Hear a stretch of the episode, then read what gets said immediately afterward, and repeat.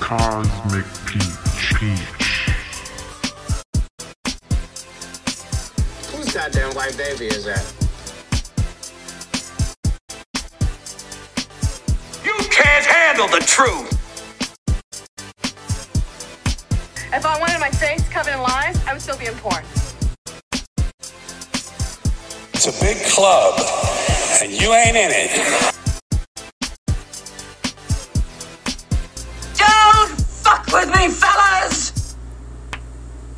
Ain't my first time at the rodeo.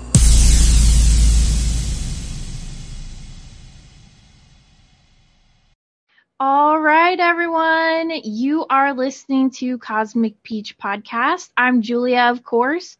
And tonight we have Mikey Jayy from KGUP Presents.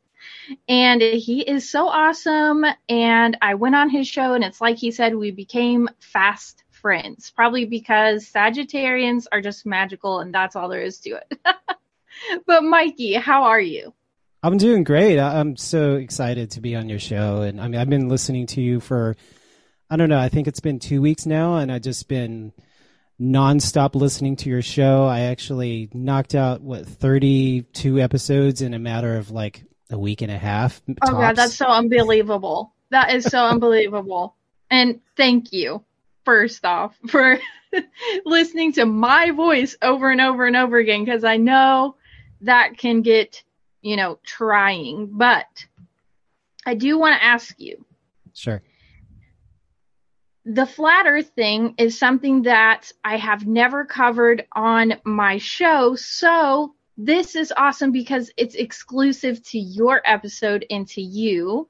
hmm And who better than Mikey Jayy to do a crash course for us on flat earth? So how do you feel about that? You know that it's such a long, long story because I, I was, I was, I was very conflicted for a very long time because it, I, I've always been a space junkie since I was like a small child. I loved Star Wars. I loved every single science fiction there ever was. Even when I was like in in high school, I wrote a book about my fantasies of being, you know, like in space and like this commander and, you know, all this stuff, just living like living the life of like Luke Skywalker, but it was me, you know, and, and so when I was teaching high school or not, uh, eighth grade, uh, we showed a video by Vsauce and you know, he, he was explaining how the trajectory of the sun and like, you know the the sun is spin, flying through infinite space at 1.3 million miles an hour. And we're and uh, the solar system is spinning around the sun at you know 500,000 miles in the Milky Way. And then we're flying around the sun at, at 63 66,000 miles an hour. And then uh, we're spinning at a thousand miles an hour and I was just thinking to myself, none of this really empirically can be measured or uh, verified because we can't go out in into space. We're, you know, we're told that we have two Voyager satellites that were launched in 1977, and I'm like, you know what? There's no freaking way a camera would be able to send back information or send a photo. Definitely not a photo. And what they tell us is that NASA will receive data from any any of these these uh, machines or cameras or whatever, and then we interpret it, and then put piece it all together to create an image. Um, and in fact, uh, the University of Ohio they own a satellite, and they can't, you know, it just orbits Earth. It's not that far out, and they're not able to just, you know, turn it on and view the Earth and what they what ha, what has to happen is that NASA has to interpret the data, and then about two or three weeks later, then they get the images of what they requested. So not at any time can they just look through the cameras. So it's like if the cameras are just facing downward on Earth, you know, if it's 250 miles outward, it should be no problem to to view this this information. But no, they have to go through this whole process, and and it's Mhm. like, oh, that's very fishy and suspicious. Why, you know, why? And then, you know, a few years back, I think it was 2014 or so when Tesla launched their the the the Roadster out into space, and then they had this like whole image of like an like a fake astronaut sitting in the in the vehicle, and the car just kind of like panning to to the left and you know we're seeing the Mm. earth and then the curvature and then like the sun or the the yeah the sun and they never promoted it they just like showed it the one time and then it was like the story just completely went away because all these things about the car itself you know if if it's you know deep space is is a vacuum at like uh, 10 to the negative 17 torr. I mean, it's impossible for anything to hold its integrity. So, like tires, any kind of plastic, anything that, that isn't vacuum sealed shut to that to the same specification of space, it's just going to implode on itself and blow up. And and so stuff like that, I've kind of like debunked and like you you can't do that in in real life. You know, they they, they have a, a, a a, uh vacuum facility in Ohio as well. I, I wanted to go out there and actually see it for myself, but they just they just weren't open for visitation, and um, I, I because I wanted to see the whole plant for myself because they they they can't even get close to what space, um, the the the the vacuum system that they claim is out in outer space but yet you know the astronauts are out there all the time and you know they, they do these spacewalks and nothing ever happens. It, just you know it's ridiculous. Like like i used to have my students watch the the iss 24 hour feed and you know during uh, work time they would do like their work and like study or whatever. And i would have it in the background because they would play like this like really mellow like you know uh, Mozart type of music. And so it was relaxing to watch and listen to. And even my students like noticed, like, hey, uh, Mr. Mikey, I thought this was live. And I go, yeah, it's live. They're like, well, we just saw the same clip. So these astronauts would just kind of like take their hooks and just transfer from hook to hook to hook, never doing anything scientific or anything repairing or replacing anything. And they, they and it's like and you can hear uh sounds of what sounds like they're in water. And that was another like revelation like oh it sounds like they're in water. But it they claim that in space when there's a vacuum you can't hear anything. And so Mhm. sound does sound does not travel in space so they claimed. But that's another thing that they're constantly retracting stuff that that flat earthers kind of like bring to the light and and so they they'll delete stuff off their website constantly. Like ion propulsion like they say that we can travel up to 24,000 miles an hour through ion propulsion but yet they can't they can't replicate that on on earth. So it's like how the hell do you know that it works if you can't replicate it on earth? And nothing that they claim about space and like the spinning ball like um like um oh, I'm just drawing a blank whenever you like you're on a um the, the centri- centrifugal force when you're Right. spinning something and everything goes outward you know like oh, like right. hmm you know like the the propeller is on a jet engine everything the had the housing is so strong that the blades don't fly off because the- Right, the, the mhm. centrifugal force is so strong but we're expected to believe that that the earth is spinning at a thousand miles an hour but the gravity goes inward instead of outward which holds all the Mhm. water together and yet we can't replicate that at all in any scenario no scientific experiment can reproduce that magic of gravity and You, you know what? And I'm just going to break in really quick because it's funny that one of the examples I've commonly heard when someone is talking about flat earth is Mhm. that we're spinning so fast we can keep all the oceans locked into, you know, our I guess what what would it be? Our atmosphere, whatever. It's Mhm. all gravity. right But a butterfly can fly. Yeah like you would think it would be spinning so fast and so hard to keep the water where it is that you would you would just be glued to the planet you Yeah. know if it's that dense and heavy you would just be like splattered if it was powerful enough to keep the oceans on. So Yeah. what do you think about that? Like what are your thoughts on that? About gravity and like the lie of gravity and Um, you know, I think weight and density has a lot to do with how just things naturally work. I mean, th- th- I don't I don't think there's some magic gravity just pulling us down. There's no pull factor. It's just everything is just more dense than than another. Um, I've been slowly learning about electromagnetism and frequency um, because I mean, if you think about bees and like um, just birds, hummingbirds, they all kind of like emanate a frequency that that helps them levitate because some a, a lot of things can fly that don't make sense like the bumblebee. Their their wings are so tiny but yet they emanate this this this sound frequency that you can hear and they're able to just go wherever. And then like some of the helicopters they they emit a frequency. Drones they emit a frequency and um, even planes. I mean they they're they have a the stronger the frequency the faster they can travel.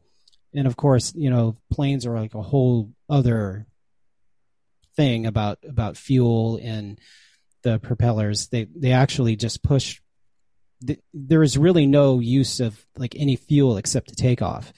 That- and that's that's a whole like thing that you Yes. can get into. Yes.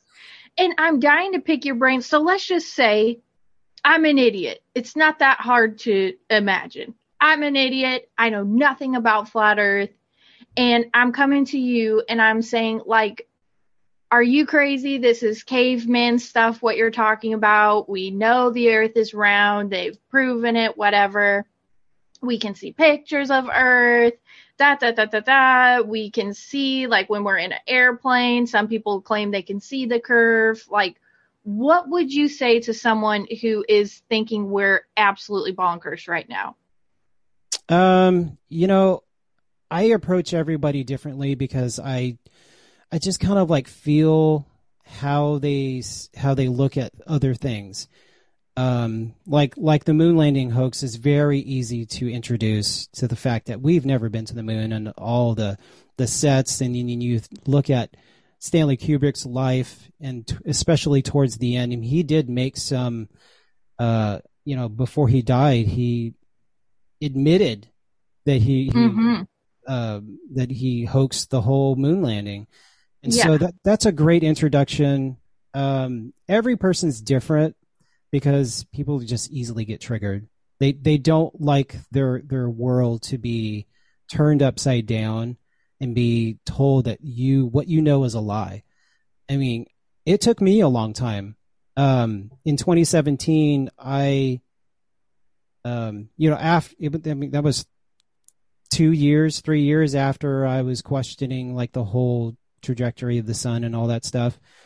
And in 2017, while I was doing Uber, um, I picked up a guy from the Jet Propulsion Laboratory in Pasadena, and I was taking him to the airport, and uh, we saw this giant light that stretched across the sky. It was huge, and uh, I and I looked up and I said, "Is that aliens?" And he's like, "Oh no, that that's the Falcon 9. They just he just scraped along the the firmament." And I looked through the river rear view mirror and I was like, "The firmament, yeah, is in the Bible. That that's real." And he said, "Yeah, that's real. We've never been to space." And he was just so candid and like so like matter of fact, and that I was like, "All right, you got to tell me more." And so like I turned off the radio and he just started just letting it out like as if he just couldn't hold it in anymore. He just needed to tell somebody. Oh my God. That is so awesome. That is a Yeah. priceless moment. That is absolutely priceless. So, for those of us who don't know, what is the firmament? it is the the barrier between here and, and what people think is space. But um, like in the Bible, it says that uh, when uh, the firmament separated the waters from the waters, what he what what that meant is that there was a barrier. Uh, other uh, religions or, or languages, it's defined as uh, a vault or an expanse, uh, depending on what you what version of the Bible you're reading and in what language. Uh, so it means we're in a vault. Uh, we are locked into whatever this world is, and we can't escape in our corporeal form. So what I believe is that once we pass on, we can go through the barrier, um, and then you know people just get trapped and don't know that they can leave, especially if they don't have Mhm. never learned the Bible and then they've been, you know, religious deniers their entire life and just believe science, you know, and, and I think these people are trapped, you know. Right. And so there is something that I found when I was personally looking at flat earth is the Van Allen belts, Hmm. which basically would cook anything that tried to get out basically and just, you know, disintegrate. So when you think of the Van Allen belts, just that alone would make you think there's no way we could get out. What is Right. it? Radiation? Uh, that's what they say. Yeah, radiation. I think the Mhm. belts are really just the layers of the firmament. Um, whenever they the like the the rockets or whatever they shoot up there, I mean something does fall down. Um, they've they've gathered this material called ringwoodite, and it's kind of like magnesium, uh, hydrogen, and oxygen, and it's it's just a solid form. And when it comes down to Earth, it becomes this um, like some kind of like magnesium silicate, so it looks like a rock. But in its purest form, it's very blue. Um, it is also part of the mantle, the mantle of the Earth. So whatever is at the top is also at the bottom. The furthest we've gone down is like 7.78 miles, and that was done in Russia. And I think the furthest that we've gone down in the ocean is 7.78 miles as well. So, So you think we bottom out? Do you think Yeah. that's just where it ends? right. Seven point. Now, how do you? How deep is the Marianas Trench? It could be that deep. Seven point It could be that miles. deep, Yeah. I don't know. and it just makes you think, like, why was it ever changed? Because everyone knew the Earth was flat, and then it was like, okay, no, it's round, Mhm. and that's what we believe to this day. But do you know why it cha- like who was behind like nope it's not flat anymore that's a bunch of like backwards caveman medieval thinking. It's actually round. And then the way that they prove this is that the sun is round and the moon is round. So why wouldn't our planet be round? Is Well, I, I- guess yeah go ahead. I think all this information is very recent, within the last 150 years. They uh, history has been slowly been changed to reflect that. Oh, we've known that the world was round for 2,000 years, which, which is complete bullshit. Um, hmm I think a lot of it. I mean, in 1900, there was an article in, in uh, the Chicago Tribune that you could be prosecuted for uh, for misinformation for talking about the globe Earth in in this in uh, the classroom. So people were going to jail. Um, oh I my god I have a clip somewhere. I, I could find it. It's in my Telegram, but because I post everything that I find, especially I'm I'm very fascinated with maps. Like um, that's a whole different thing, and because we we've been lied to about about where we live and the the shape of whatever their continents are. Um, you know, and, that's that's been a practice that the military's always done. They've never wanted the opposing countries to know exactly what this world really looks like, and so they don't. I mean, like like in World War II, I mean, there was over forty one thousand maps that were distributed because they didn't want opposing countries like Japan to be able to find us easily. And oh so- for god's sake yeah. And so this misinformation has just been going on forever. Even the map that's behind me, th- that that's probably not correct as well. We don't really know. Um, I mean, there's other people that theorize that the moon is actually a map of Earth, and we're only in one section of it because the the Earth. I mean, No. I'm sorry. I just got to break in. That's so freaking crazy. And it makes me wonder if, like, that Pangea thing is true that we were all just one land mass and they've drawn it that we're all broke up. Like, th- am I, do I sound like an idiot right now? Or do you No. think there's something to that? That makes sense. Someone had, um, I don't I don't know how true this is, but someone had broke broke it down because you know in the old days when people would you know chart the waters, they would use the stars and they would use the the moon. They would know exactly what what time of the month it was because the moon would ha- have a certain pattern. And we only see one side of the moon. Someone showed me the other day uh, a moon app and I scrolled through it, and you could scroll and see the entire moon for an entire month, and you only see one side of the moon, and that's another Mhm. thing that, that that's an easy, like, segue into flat Earth is like, oh, we only see one side of the moon, so that means that we're the moon's not spinning, so we're not spinning either, and, and you can see the moon all throughout the day, in, in most most times of the year. I can. Yeah, I see it all the time. yeah. all the time. Even like on my way to work, on my way home from work, I can see it. Like even if it's like broad daylight, I can still see the moon. And what I also find is interesting is that the moon is cold and you can tell when you're in the moonlight versus like if you're standing in a shadow because if you step outside of the shadow, it's actually colder. Yeah. So it like the moon is that's a whole nother but yes, I, I'm with you. Like that's clearly obvious. We only see one side of the moon. So what are stars then? Um, I think stars are really just part of the whole map. I mean, I think there's there's significance in each star, and like like the wandering stars, they have meaning. You know, they some people claim that those are like certain angels, or they they represent planets that reflect like your zodiac and all that stuff. And I think all of it is true. Um, because there's multiple meanings of the Bible. There's multiple meanings for the stars. It's not just one interpretation and that's it. Um, so what whatever thing in life that you need, nature provides it. And so, like if you're charting the waters, you're you're going out to to you know to go to another piece of land. I mean, you can be guided. And uh, what that person, oh, that's what I was going to talk about earlier, is that someone had mentioned that the moon is really a mini map of the world. You know, just like in a video game, when you have like a map that just kind of follows you throughout the game, you really kind of know where you're at. That's exactly what, um, what what that is. And so you use the stars to kind of chart where you are and we just have to learn what parts of the of the moon is reflective of like the the landmass underneath you know underneath our feet and so No, that is super interesting. Yeah. Do you think that there's going to be like a supernova, anything like that. It's going to kill us all? Because I know a lot of people have been predicting like this coronal mass ejection that's just going to fry us all and get rid of electricity and like that'll be the end of us and it's the sun and blah. Do you No. think anything like that's going to happen?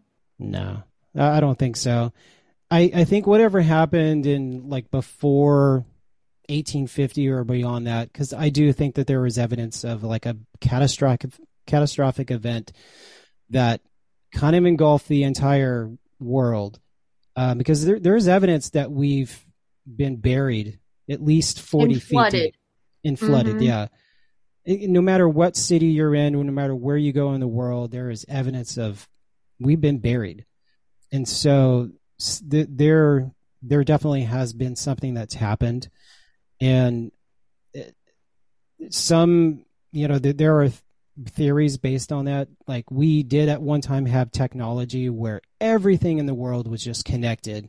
And all these you know people talk about ley lines and this energy that we all had access to because we're surrounded by energy. You know it's like Mhm. star wars where we're surrounded by the force. It's around us. It binds us together. You know that's real life. I mean everything almost everything that's in that movie is real life and we have the empire that controls everything and we're the rebellion you know Right. and yes. it, it it's pretty nuts that everything I mean, there's truth in movies lies in the Mhm. media Yeah, and it's funny because I've been watching Men in Black, which is um, you know, movies from my childhood that I paid no attention to other than like that's a cool movie with Will Smith. But watching them back as an adult, is crazy knowing what I know now and those little tidbits they were putting into all three of those movies. Right. And it besides the part where they say the earth is round and they're all coming from space and like whatever, there are some other little intricate things that they throw in there that you're like, "Oh my god." And it just gets you to thinking, but I do want to ask you a question and you can tell me to fuck off, but you know how they say the pyramids of Giza, the one, two, three, the big ones, Yeah. they align with like Orion's belt, but how they figured we were tilted or something like that is they weren't exactly lining up with the stars, but they figured at one point they did exactly line up with the stars, but we had been like tilted off the axis. Some weird phenomenon occurred and it shifted our position to the stars. Would that be an argument for ball Earth, or do you think that was? What do you think about that? Maybe the Pangea thing, like we split up, we moved, we changed. Like, what do you think? Well, I mean, scientists use math to back up their lie, and and you know you can you can use the math to make things work. I mean, you can make and you can calculate anything to make it you know mathematically work to whatever that you need it to to prove. So I I think it was just a way. I mean, just I, like Einstein. I mean, he spent I don't know how many hours and years that he tried to create to, to make the earth move because before him we uh, the Michelson Morley experiment proved that the earth was stationary that we weren't moving at all. And he he was basically commissioned to prove them wrong. And so you know part of this whole calculation was making us believe that we're on its like 20 23.5 degree tilt axis Uh-huh. and so it explains how we see the same patterns of the stars and how it could work for the, you know they say 2000 years and then we would then the the north star would change its position to another star or another point but we Mhm. don't know for sure because our lifespans are very short we can only live in a maximum of 120 years and so you know but there there is there there's the the cube that's in Mecca, which was built in 63 AD, and it it's been pointing at the North Star ever since. And then okay. and then the the the uh, gu- the guidestones, the Georgia guidestones, they were pointing at the North Star for the last 40 years, and it's never changed its position. But if we were moving in five different directions, that would be impossible. We would see a different star probably every day. And But we don't. right. Right. No, that is so interesting. I do feel like a lot of stuff points to the stars. A lot of the old temples point to the stars, a lot of things. And it might be, like you said, these are our guiding, you know, they'll never change. They'll always be there. We can always find them if we need to search something out. And so it does make me wonder, going back to like the firmament, hmm do you think it's water on the outside? Yeah, if you have a strong enough camera or telescope, you can see this ripple that'll go across the the whatever you're viewing, and it looks just like a wave, and it's just clear water, and it's the clearest, purest form of water in between here and the moon. So oh my god. Yeah. Doesn't that freak you out a little bit? it you know when i was moving from from los angeles to dallas texas where where i live now. And we were in new mexico and, and the elevation is like super high. I haven't looked it up to see how high it is. But when we were i was looking off to my right the moon just looked like it was not right next to me. Like it didn't look that far away. I'm like I was um uh, we didn't have any reception, but I was talking to my wife because she was in the car ahead of me, and we had CB radios, and I was like, "Look at the moon. Does it look like it's 240 48,000 miles away?" She's like, "No." it feels so much closer. yeah. And it probably is so much it is so much closer. And it does also make me wonder like if we're on a flat plane and this everything we see is flat. is even going up into an airplane, you should not be able to see a curve. Some people say they see a curve. I think it's the windows, how they're made Yeah. to make it kind of look like a curve. But it does make me wonder if they're lying to us about the shape because they don't want us to realize like how much like they can hide for like if that came out that the earth is flat and they've lied about that everything goes into question. Like you can trust nothing at that point. And that's Yeah. like the big a lot of people say why do you even care if it's flat or if it's a ball whatever it's not going to change your life? What changes is if we came to that realization that they've lied to us about the shape of our planet everything else goes up in smoke. Right. everything else is a lie. Science is a lie. All this stuff it's all a lie we've never been to space. So then they gotta you know come up with how we fake the moon landing how da da da da da. They have so many things they'd have to backtrack and explain just from hmm. that one point. Right. and if the earth is flat and we're not moving at all whatsoever and we're surrounded by water, do you think these people that stare at the sun and they always tell us don't look at the sun, it'll burn your eyeballs out, like that's a whole nother lie in it in and of itself. So we have the flat earth, we're in like the firmament, our stars don't move, we don't move.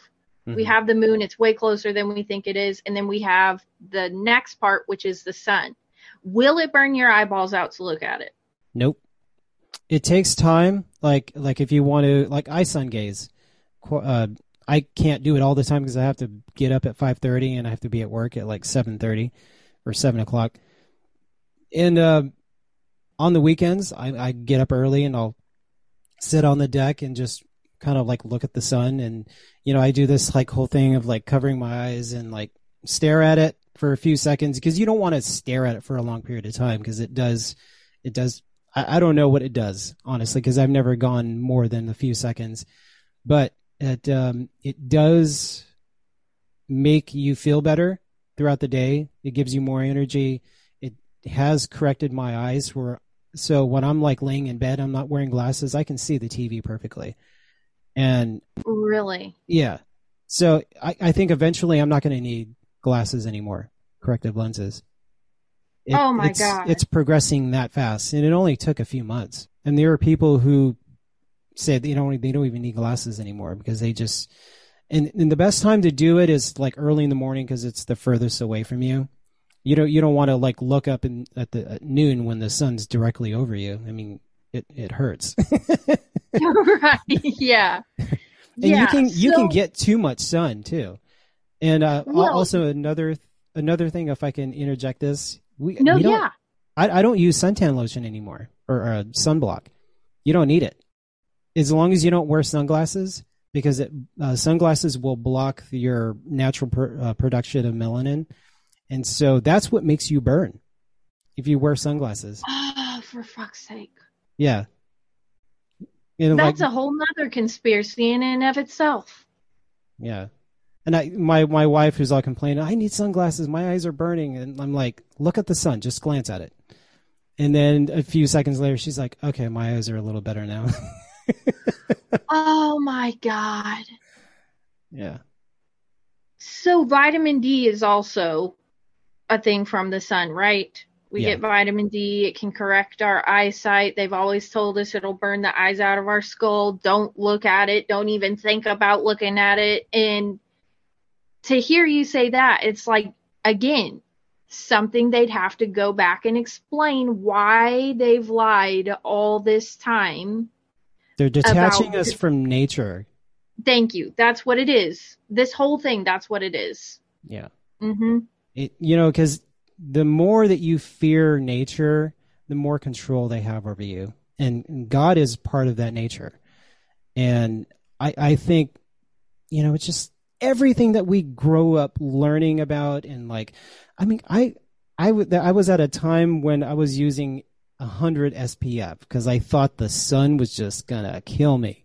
You know, Mhm. where I'd wear a hat, wear sunglasses, have like all this sunblock on me. Well, I'm going outside. I, don't, I want to be protected. And these are the people that Mhm.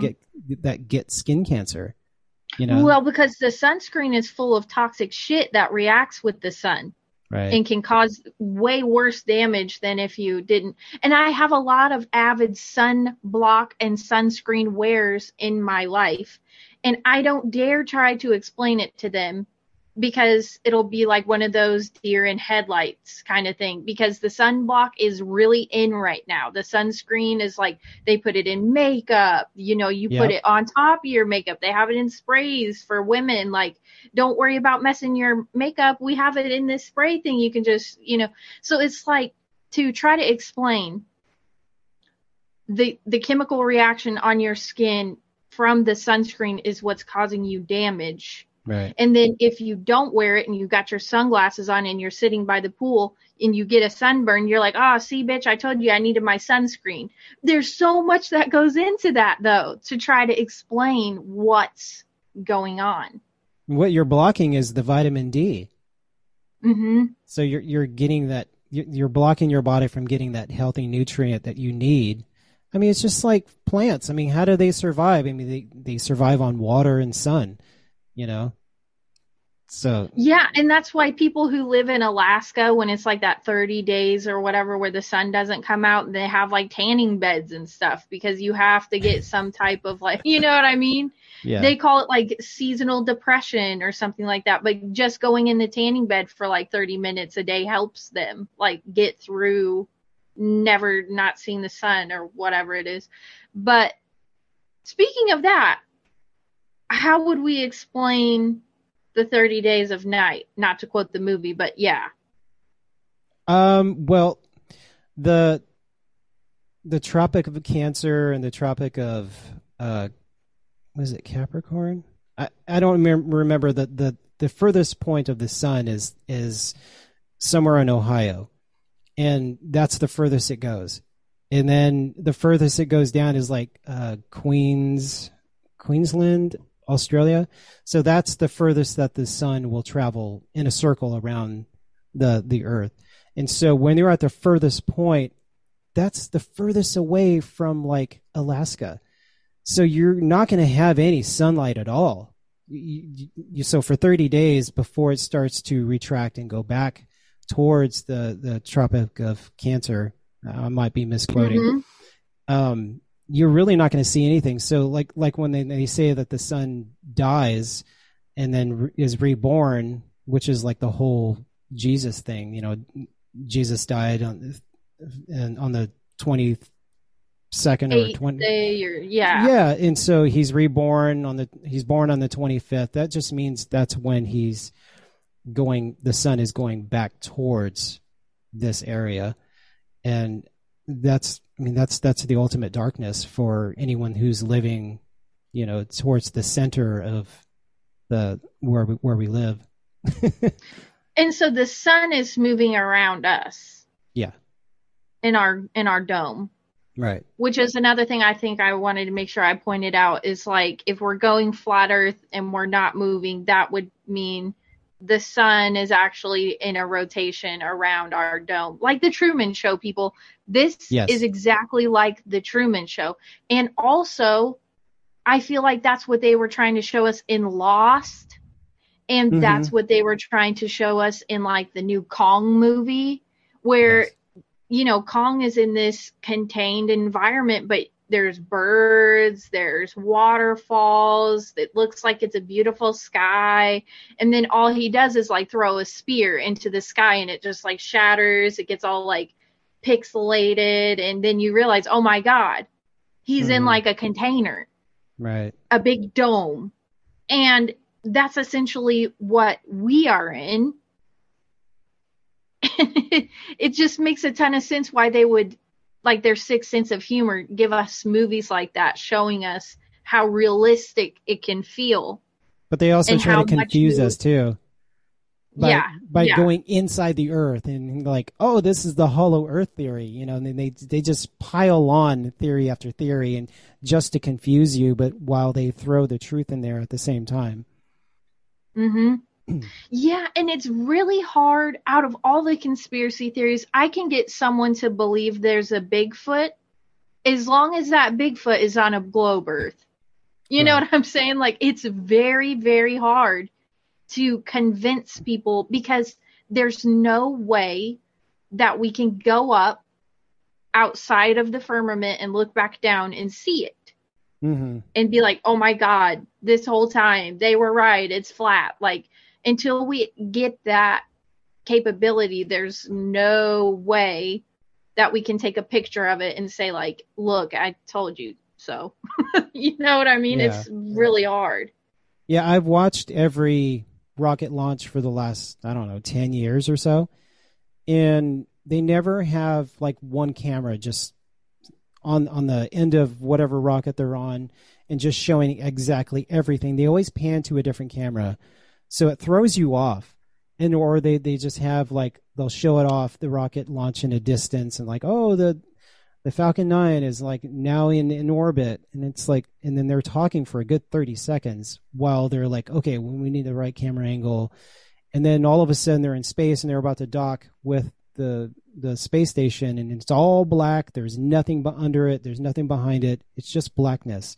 And it's always the same images the same video footage and so it's like it, doesn't look real at all it, it just looks like a stanley kubrick film and Mhm. on a set and none of it looks real at all and then you watch Do you think? Oh, sorry. Go ahead. and then when you watch footage of people recording it it just looks like an arch you know just just like the the disney uh you know they they show the show the shooting star going over the the, the disney castle it's, Mhm. it's it's exactly what they do Do you think, like Stanley Kubrick, faking the moon landing, all these things, like you said, the footage just looks completely like preposterous. They've made all these mo- space movies and like Prometheus and Covenant, like all these movies where we're in deep space and like you have to go into hypersleep to like get to these other planets and it's so fantastical. Yeah.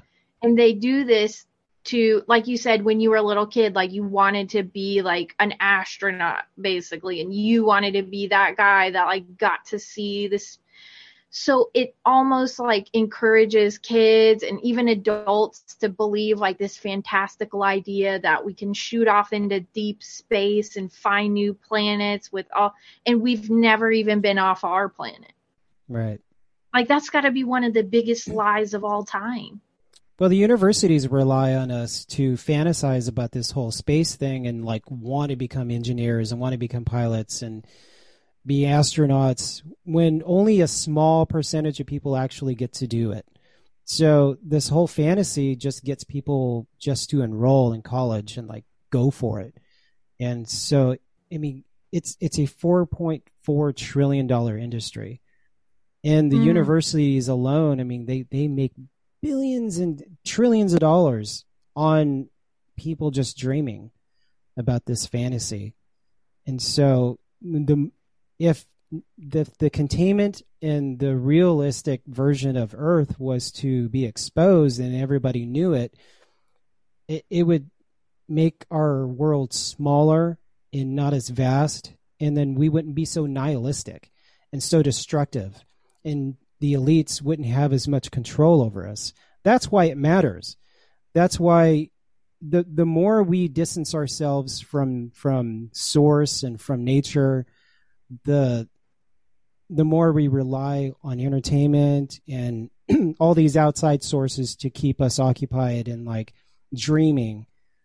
If if Mhm. we were grounded and knew about our existence, we would care about what was around us. We would care about people more, and we wouldn't worry about overpopulating the earth. I mean, and we would Right. just we would just naturally would just take care of things, you know. hmm So where are you at with our whole history being a lie in the fact that do you believe in like an Atlantis situation or like a Lemuria situation?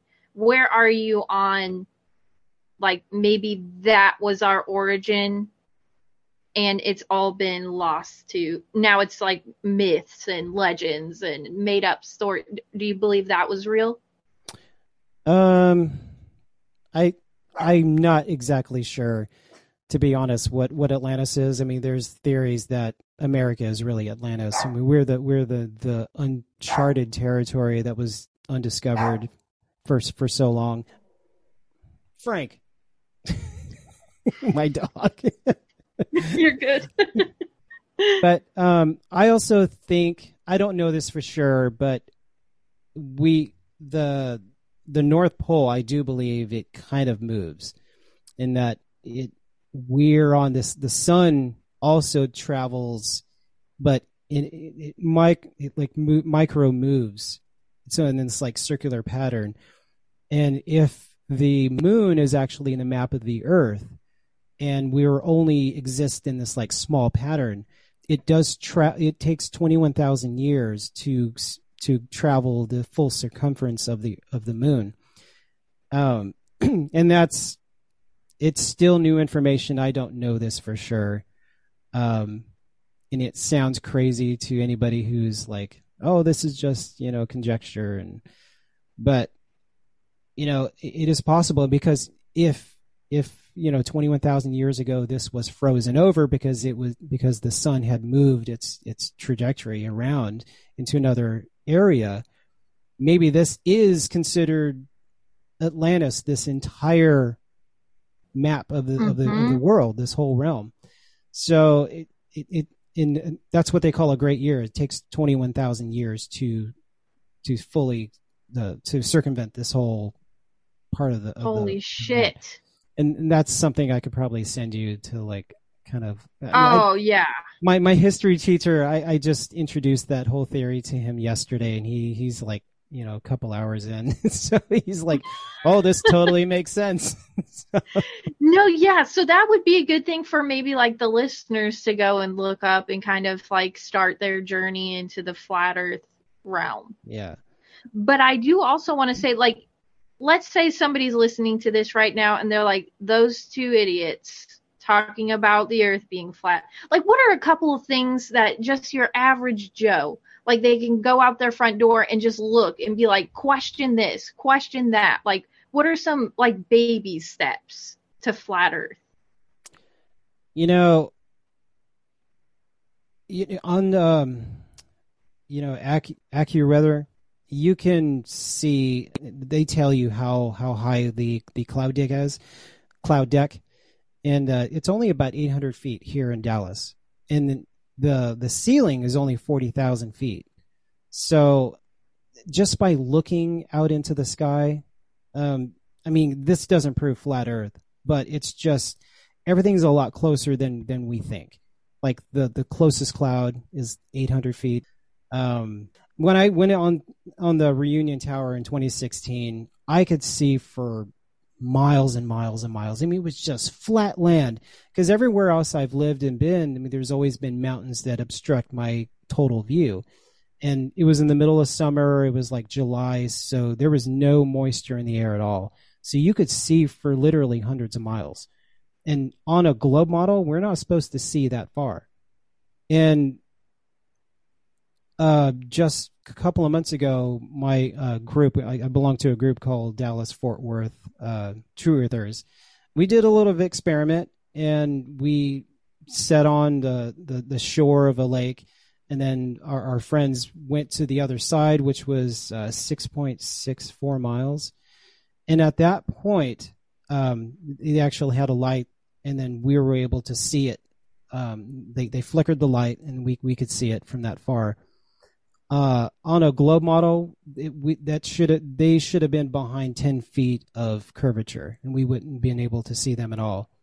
So that is if, a beautiful point you're making because if you ask someone about the the curvature, they'll say that's where the boats like you can't see them anymore when they sail off into the horizon.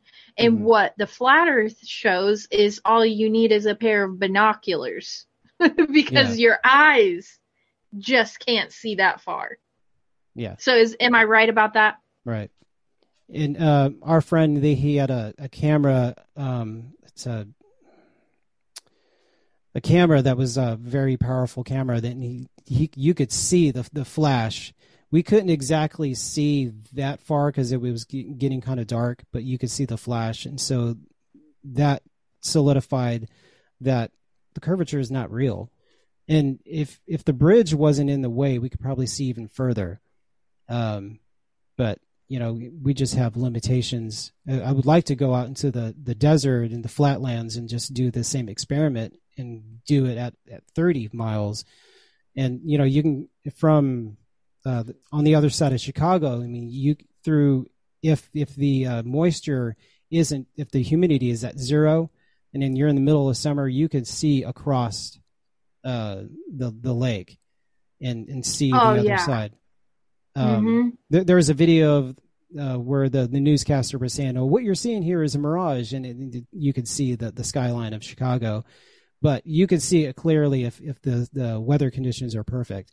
You know, because that that's what limits our view is moisture in the air because it's it's dense, um, and the molecules of water in the air as as it rises, it just kind of blocks your view, and that's that's another reason why we only see the sun for 30 miles is because the moisture density just gets thicker and thicker, and then so the sun just gets smaller and smaller. Oh, that makes so much sense. Yeah. So much sense. So, another thing I want to touch on is Operation High Jump. hmm Now, a lot of people might be familiar with like Admiral Byrd, and he went on this mission. He was going to explore like the Antarctica region, if I'm correct. Yeah. And what he found and came back and reported is like there was this Garden of Eden, like this paradise beyond Antarctica, and that it was like occupied by German Nazis, and they pretty much were like trying to shoot his plane down out of the air. Mhm. And can you tell us a little bit about what you think lies beyond the ice wall that they're trying to keep us from knowing about? Well, if there is a barrier, uh, he wouldn't have been able to go that far. Probably 30 miles beyond the actual ice wall, where where you have to where you have to travel 150 feet to get to the edge of the ice wall, and then you can go further. But he had a whole like uh, plane crew that uh, that were able to fly, and I think at, at about 30 miles they they lost contact and they had to rescue that person um, which could have been very well had been the barrier and someone ran into it. Um, but I don't know beyond that. I haven't investigated too much. I've only seen like the documentaries on, on YouTube. It was just Operation High Jump. And you can see that there's just mountainous terrain that goes on for miles and miles and miles. And it, it, it looks like you're in Colorado. I mean, it doesn't Mhm. look that much different and there's parts of Antarctica where it just looks like a giant ice wall and it's just a giant shelf that just goes on for hundreds of miles. I mean, I if we're surrounded by this whole ice shelf, I mean that's sixty thousand miles in circumference, and Mm-hmm. it it would just take. I mean, uh, I, I was uh, listening to to an episode. I mean, Jeranism was interviewing a guy who said he was hired because he is a scientist and he was hired to investigate to uh, Antarctica, and they they told him the real Antarctica. So they had like a whole team, and this was two years ago, and we haven't heard from him since. So I don't know if he's just still there, or he's like, you know, he can't speak, Mhm. and he's worried about being caught by speaking out loud because you know Mhm. nothing's hidden. I mean, you can hide your IP address, and they'd still find you. Oh my gosh, the real Antarctica. Yeah. So there's this like whole like military ex- exhibition where they're just investigating what's beyond the ice wall. So Do you think that's playing with fire a little bit? Maybe the ice wall's there to protect us, like it's meant to be there. There's a reason we have an ice wall, like Well, I find it ironic that if you go on Google Earth and you go to there, there's uh, three points on Antarctica, like the continent of Google Earth, and it says Dome One, Dome Two, and Dome Three. And And like, Oh why, why would they call it dome if there wasn't a dome?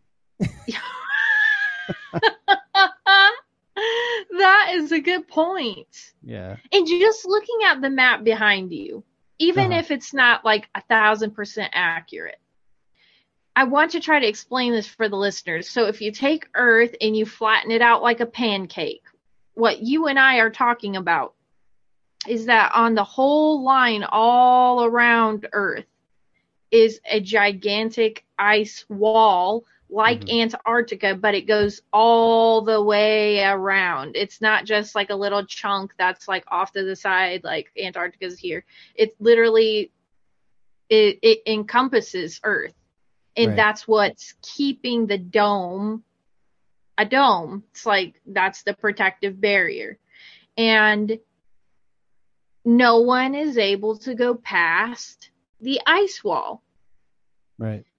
just like how they would say like if you kept on sailing and sailing and sailing you'd fall off the planet because like that you just drop off and like I do feel like that was also one of those things to try to like discourage and scare people from like getting close to the ice wall because they'd be like, "What the fuck is this?" Like, "Oh my god, it's a dome and we're all," you know what I'm saying?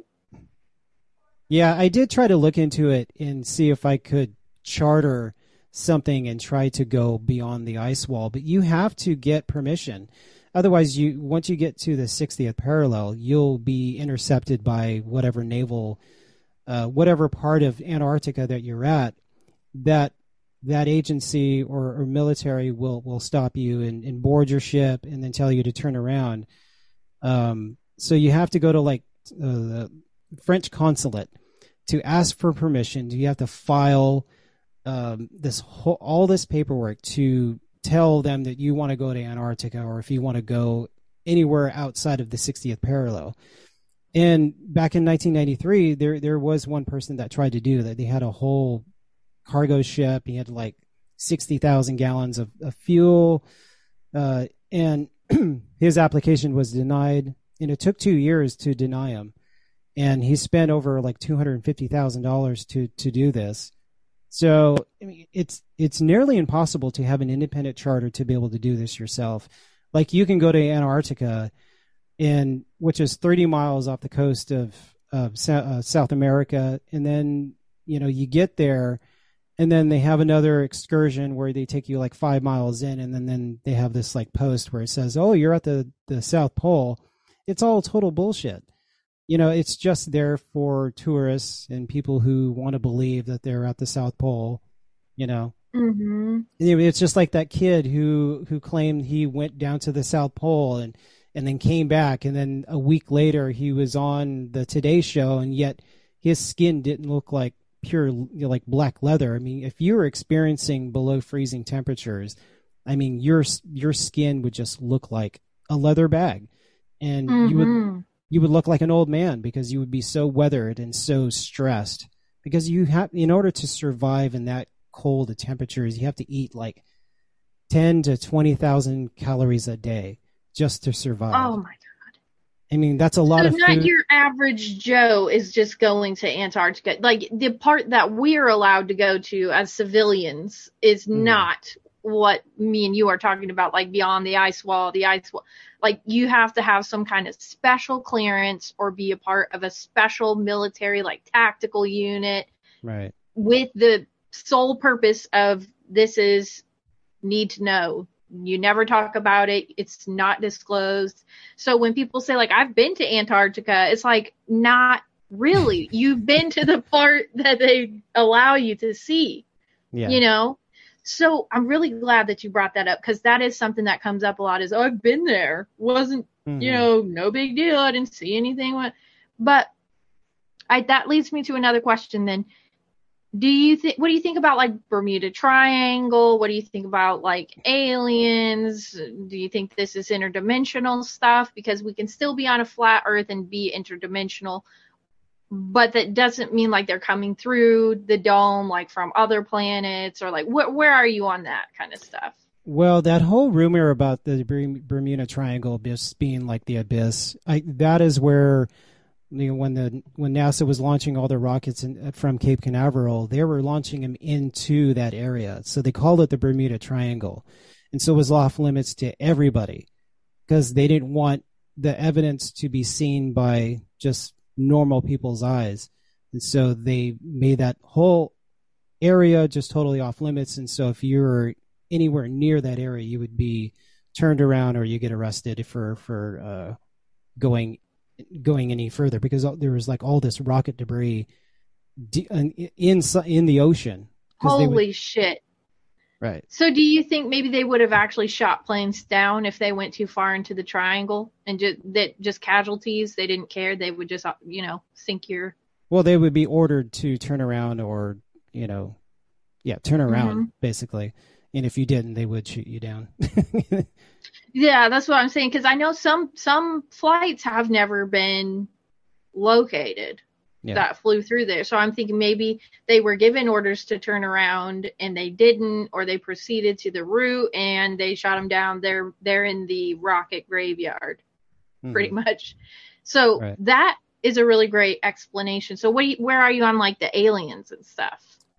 You know, I don't necessarily believe in aliens. I, I used to believe in aliens until I all those you know UFO shows never proved anything. It's like, oh, you know, what do you think? You know, they would never actually answer any question at all. And then, then the alien autopsy it was just just a rubber suit mm-hmm.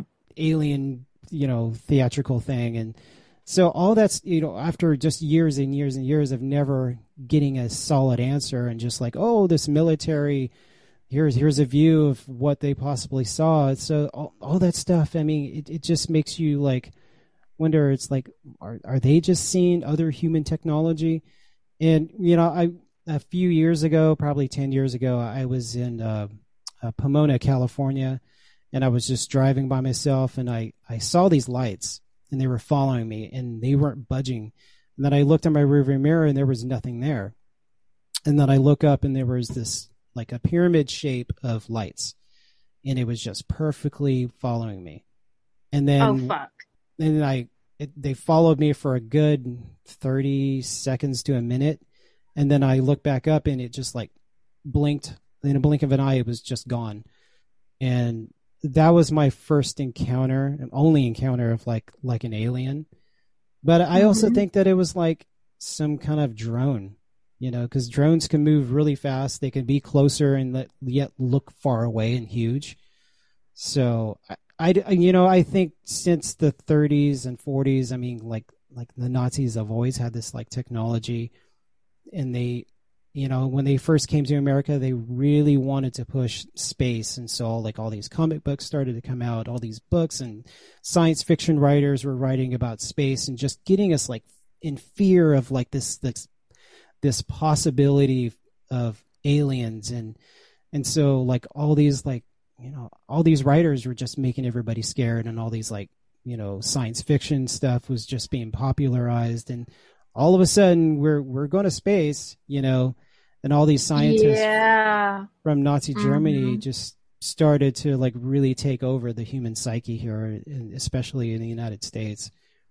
I mean, there, that's like a whole other topic, you know, about Tavistock and the University of Frankfurt and all those professors getting embedded into our education system and like taking over Stanford and the University of Pennsylvania and Harvard and Yale. Like they're all the scientists went there to teach, you know, and and kind of brainwash our thinking and then create this whole yeah the germans headed up nasa too. Yeah so it's it's always it's exactly what you said and a lot of people if you're not familiar with paperclip is basically we took all the brilliant brightest you know doctors scientists this, that, and the third thing, and we brought them here to mm-hmm. continue their right. research.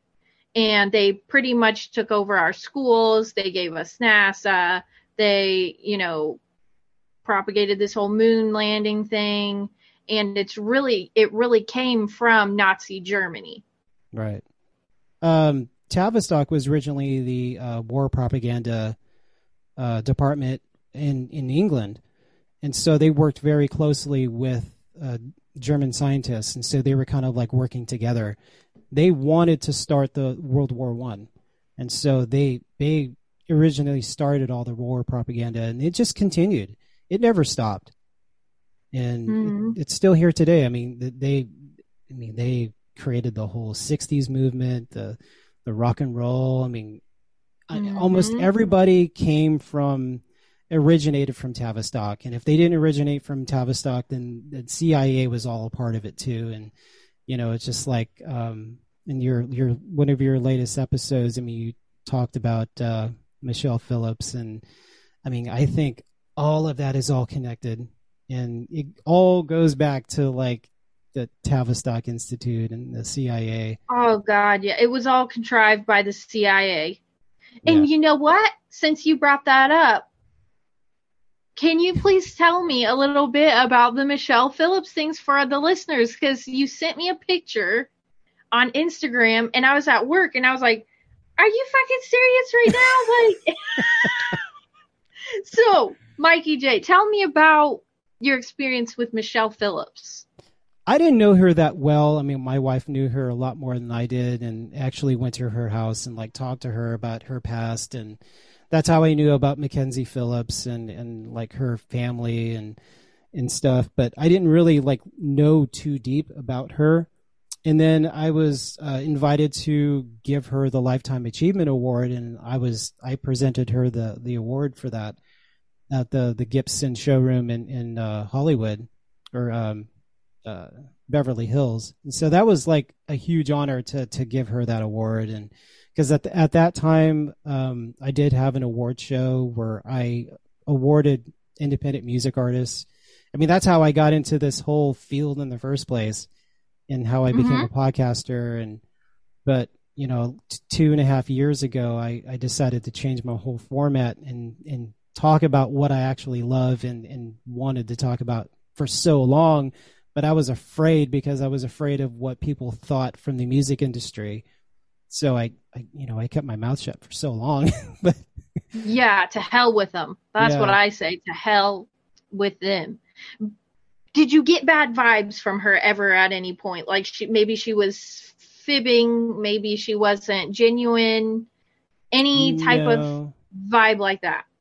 I felt like you you know you know when you sense something from someone that there was something very hidden from the, from the rest of the mm-hmm. world. And you know when you have that much kind of like darkness in your family and you're tied into like the CIA and all these like ritual killings and stuff. I mean Right. it affects your whole well-being. And you know and she her career just never really went anywhere after the mamas and the papas.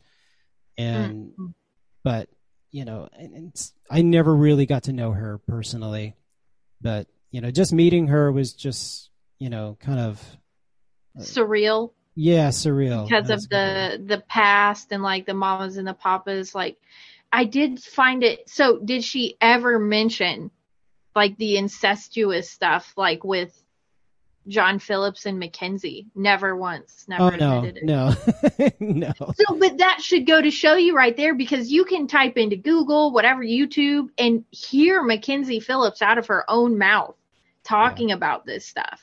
So obviously, Michelle knew what was going on because Mackenzie had tried to tell them. Like, I talked to my stepmom about it. They told me let it lie. So she was very much so conspiring with John Phillips to keep that whole thing under wraps. And Yeah. that has to eat at your soul after yeah a while. absolutely yeah. Did she look real old for her age or anything? no she looked pretty good like i mean she she was definitely All the older. baby blood, maybe. Yeah. Yeah. I mean, I, I think her lifetime achievement was just surviving all that nonsense, you know, Mhm. liv- living through that horrific life, part of her life. That she just wanted to like move past, but you know, those demons just never go away. you know? Oh, never. Yeah. And I do want to tell you something just as um like a little bonus just for you. I was on the phone with my brother. He wanted to call and debate me about the uh, Laurel Canyon episodes because he is a tried and true, like, he'll never say, like, he can't admit to himself, like, this stuff is real. So he was like, no, you don't understand. Like, people treated them like they were gods, like, larger than life personas. And and these people started to really think that they could do anything because people just worship them. And i was like no like it goes way deeper than just having like a big ego here. And i explained to him about like mackenzie phillips and all this and it kind of took him aback. And then he was like all right well let me think about it and i'll get back to you. And i was like yeah you do that. But so he told me this story about mackenzie phillips and she said she lost her virginity at like 14. Mm-hmm. And it was at a house party that John and Michelle Phillips were holding. And it was like a birthday party for her. But they all stayed up all night partying. There was like the Rolling Stones were there and like all these, you know, real influential people. And then they sent Mackenzie to bed, but they kept partying all night. And she said, I was laying in bed, I was asleep, and then I hear like a knock on my door and Mick Jagger walks in the room. What? And he just got in the bed with me. She said, he took my virginity, said happy birthday, and got up and left and closed the door after him. And wow. she was like, I'll never forget that because it was like, why is my, why are my parents letting this happen to me? Like, I thought I could, tr- you know, and then later on, it was like John Phillips was doing this stuff to her. Yeah. And so to, I can't I can't imagine. You know, that's horrifying to me. And then for your dad to end up doing that stuff later. And it's like you can't even go to Michelle because Michelle's like she's just let it lie, you know, don't make a fuss and when you said that like you had met her, I was just so curious because when stuff like that happens and you're a part of that lifestyle like sex, drugs, rock and roll literally it makes me think like how do they get on in day-to-day life with all those secrets inside? You know it just yeah. it boggles my mind. Like where are you on that? Do you think maybe she needs she's just like blocked it out like that's her split personality and now she's like turned a new leaf? What do you think? Well you know in order to be Eh, you know eh, a, a, political figure to be an actor or like a musician you have to there's like a level of nihilism and like just narcissism that that you're able to detach what you feel inside from the rest of it. I mean you just have to have this desire of like being in the in the forefront of the limelight and like all the attention on me. And so you're able to suppress whatever darkness that you have inside of you much easier than like say me or you or whatever. Mm-hmm. And because I, I don't think I could operate the same way. I mean, I I've never liked being in front of a camera. It wasn't until COVID happened that I was like able to get in front of a camera because I wasn't in front of anybody. I'm, I didn't have like a whole set of people peering over me and like, all right, here's your lines, and you know, I I didn't have to be that guy, and so I I don't have that that I don't know I don't have that worry, you know, as much. Mm-hmm. I'm just in my room.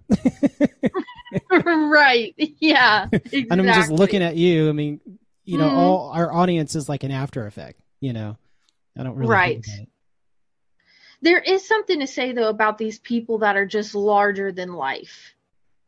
And when you get to that level, kind of like Marilyn Monroe was larger than life there are so many things that go on like behind the scenes that you and I will never be privy to. Like we'll never know what it's like to be that huge or like traveling the world or like you know I don't want to know either to be honest with you.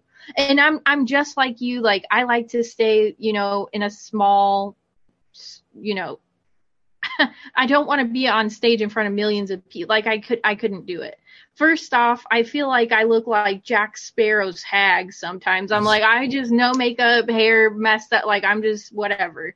I'm chilling. I'll do a Zoom call. But to be in the public eye as much as these people have, like all the eyes on you all the time, and just, oh, I love you. I love your music. You guys are the best. Like you get this bloated ego and who knows like what that can do to somebody if they're already kind of part of this like narcissistic hmm n- they're never held accountable for anything you know it's weird.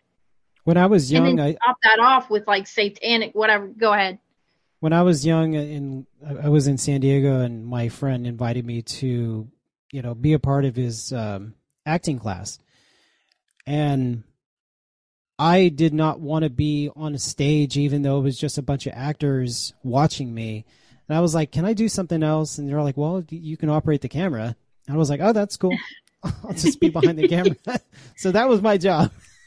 no yeah I, you know, I, i'm the same way in 2012 i had my first award show and it was in hollywood on this sunset strip and i had about 1200 people show up i had no idea what to expect i didn't i never really visualized that many people and that i would have to entertain all these people and so when the cameras were on me i just had an out of body experience i i wasn't there you know and because did you I- mess up your lines and Oh yeah, totally. I, I I just I filled in every spot with other people to be on stage and like say say their lines and stuff.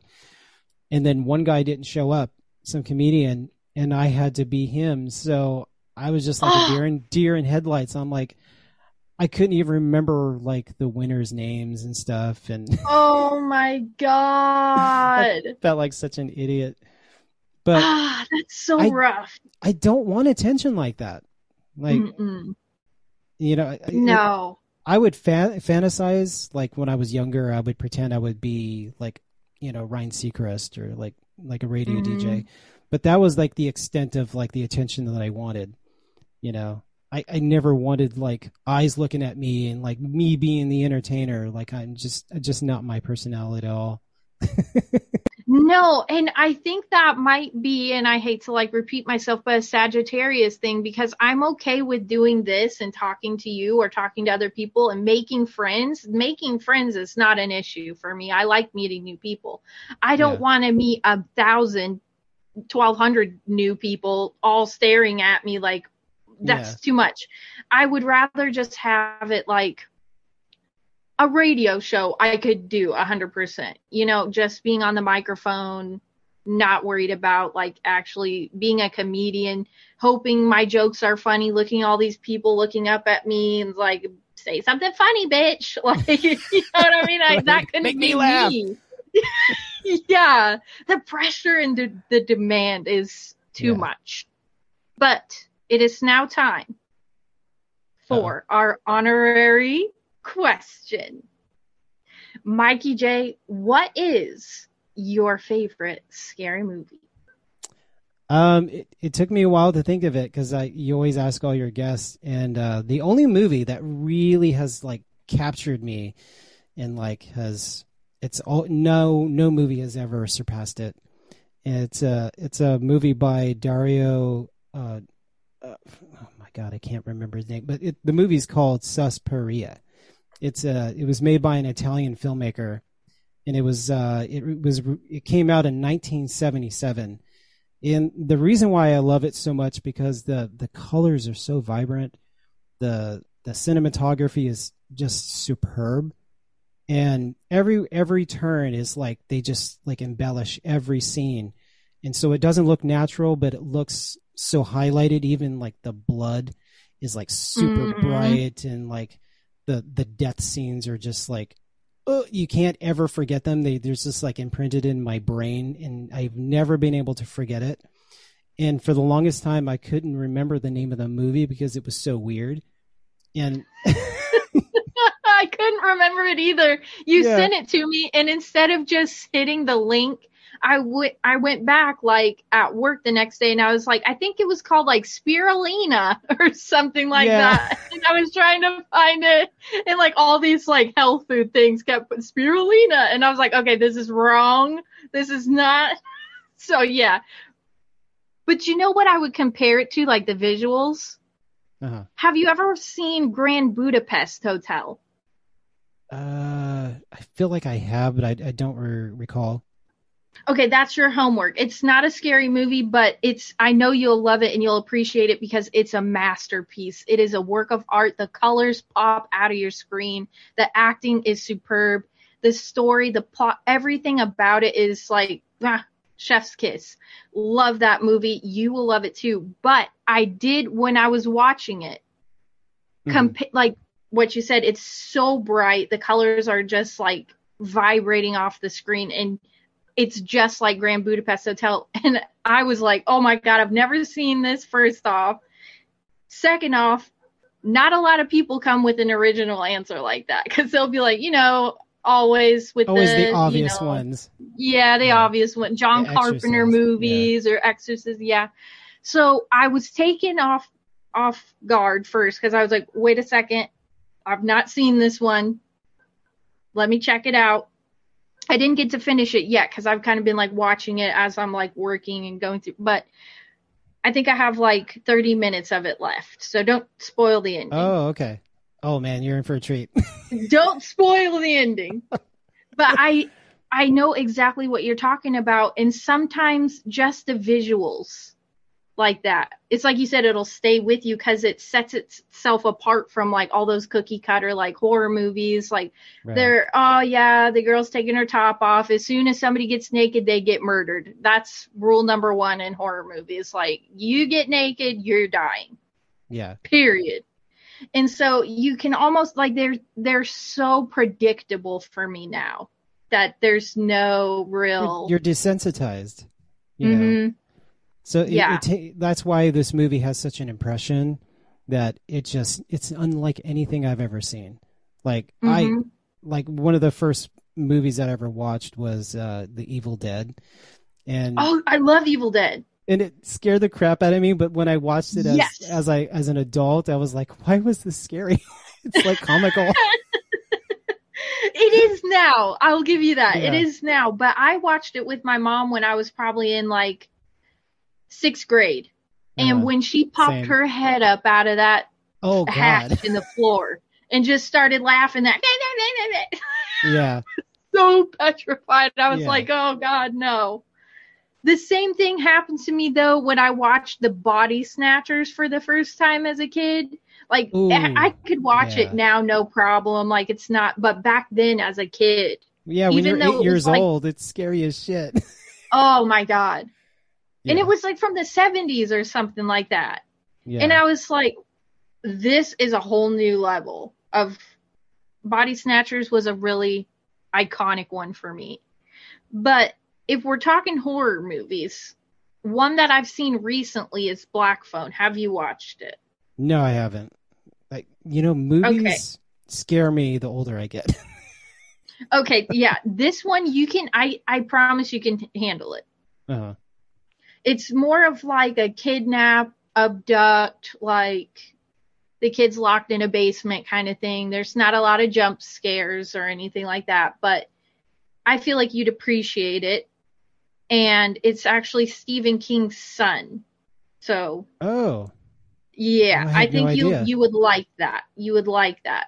And um I did like it.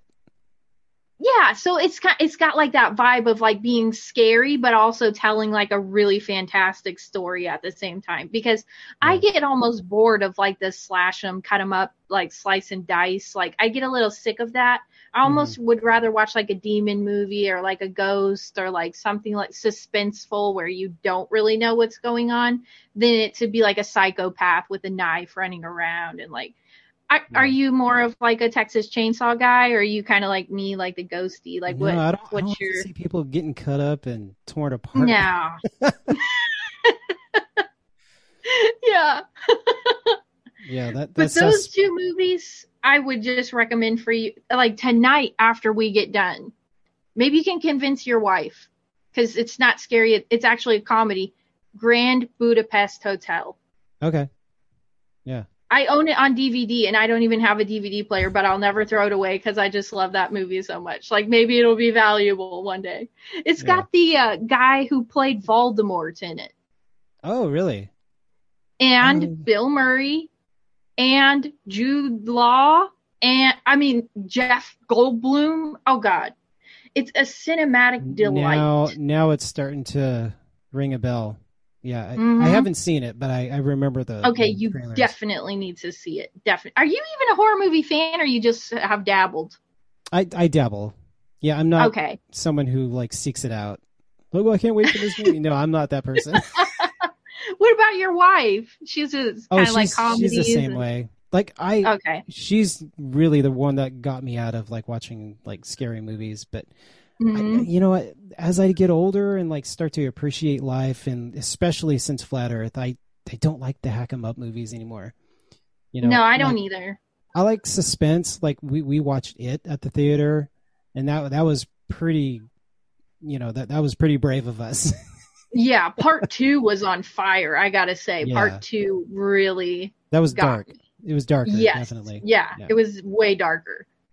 And um, I did like the the kid from Stranger Things. I do like him. The I guess he's a brunette, like the the, the main kid in Stranger Things. I don't Yeah. know his I don't, name. I, I don't know his name either. I know who you're talking but about. But he was actually in the remake of Ghostbusters, this new one that's come out. Oh yeah, yeah. I don't know if the, I would say it was a remake or it's like a sequel in a way, but they just called it Ghostbusters, and it had him in it, and it had, you know, the original Dan Aykroyd and um, the black guy, I forget his name, and then it had um, the secretary that picks up the phone is like Ghostbusters, what do you want? That Yeah. she's in it, and it's really really cool. And uh, actually, Paul Rudd is in it too, and I gotta say that one was so fun to watch. It wasn't scary at all whatsoever. But if you like the '80s movies like Ghostbusters, it was actually really really fun. And I've hated all Ghostbuster remakes, especially the one with the females. I hated it, but this Yeah. one's really cool too. So I don't know if you want to watch something like that. That's a cool one that you could probably watch with your wife, and she wouldn't freak out or anything like that. Well, I, But- I don't know if you know this, but there is a remake of Suspiria, and uh, Dakota Johnson is in it, and I think it was done in 2017. I haven't seen it yet, so I'm definitely gonna. Oh yeah. No, I'll out. have to. But I gotta watch the ending of the first one first. yeah. and then I'll probably tell watch me how, what you think of it. Oh God. Okay. I just have a feeling it's gonna be like twisted. Okay, let's not because you're gonna give something away. I don't want to know. So, Yeah. Mikey Jayy, tell people where they can listen to KGUP Presents and uh, a little bit about you know Instagram stuff like that. Uh, you can find me on YouTube for now until I get booted off of there. It's it, just look up KGUP presents. Um, I think the the URL is KGUP FM Emerge Radio because it it started out as a radio station. It's I mean the, the radio station is still alive. I mean you can listen to it now. It's KGUP1065.com, 1065.com. And if you want to follow me on Instagram, I'm a terrible like social media poster, but it's KGUP FM, also Twitter, KGUP FM. Yeah. And and if you're on Rokfin, I'm also on there. I, I won't none of my stuff will get banned as long as I don't talk about the Holocaust. yeah, no, that's awesome. And I just want to say thank you so much for coming on. I really appreciate it. And um, I, I hope we've convinced some people to look into the flat earth. So that's good. Um, and yeah, well, thank you so much, Mikey. And um, yeah, no one's invited me to come on just to talk about flat earth. This is the most flat earth I've ever spoken and it kind of like tested my own knowledge about what I know cuz yeah, because I still feel like I'm still learning, that I'm still don't know all the answers because there's so much to investigate. I mean, there's so many things that that that I didn't even touch on. But if you're interested, I mean, you should definitely research and look up my videos. I mean, I have some amazing guests that know way more than I do. So, yeah, definitely.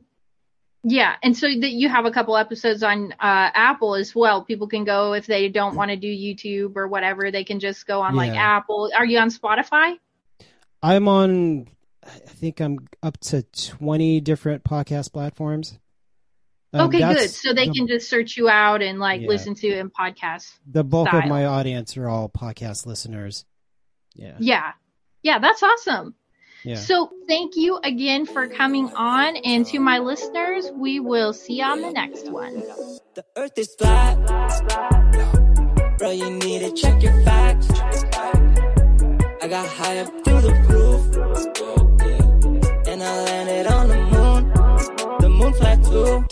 In reality, everything is just in 2D. Like a video game from 1983. Side scrolling up and down the street. While y'all sleep. Call me B.O.B. cause I don't see the curve. Messing up my vibe, yeah, you got a lot of nerve. Read a book, nah, I don't wanna learn. Read a book, nah, I don't wanna learn. They say that we archaic. For me and my homies, we don't say it, we just spray it. I'ma leave it, namaste it. Do your research, how much I gotta say it. Earth is flat. Bro, you need to check your facts. I got high up through the roof. And I landed moon flat blue. In reality, everything is just in 2D. Like a video game from 1983. Besides growing up and down the street, but y'all sleep. Y'all sleep. Y'all sleep.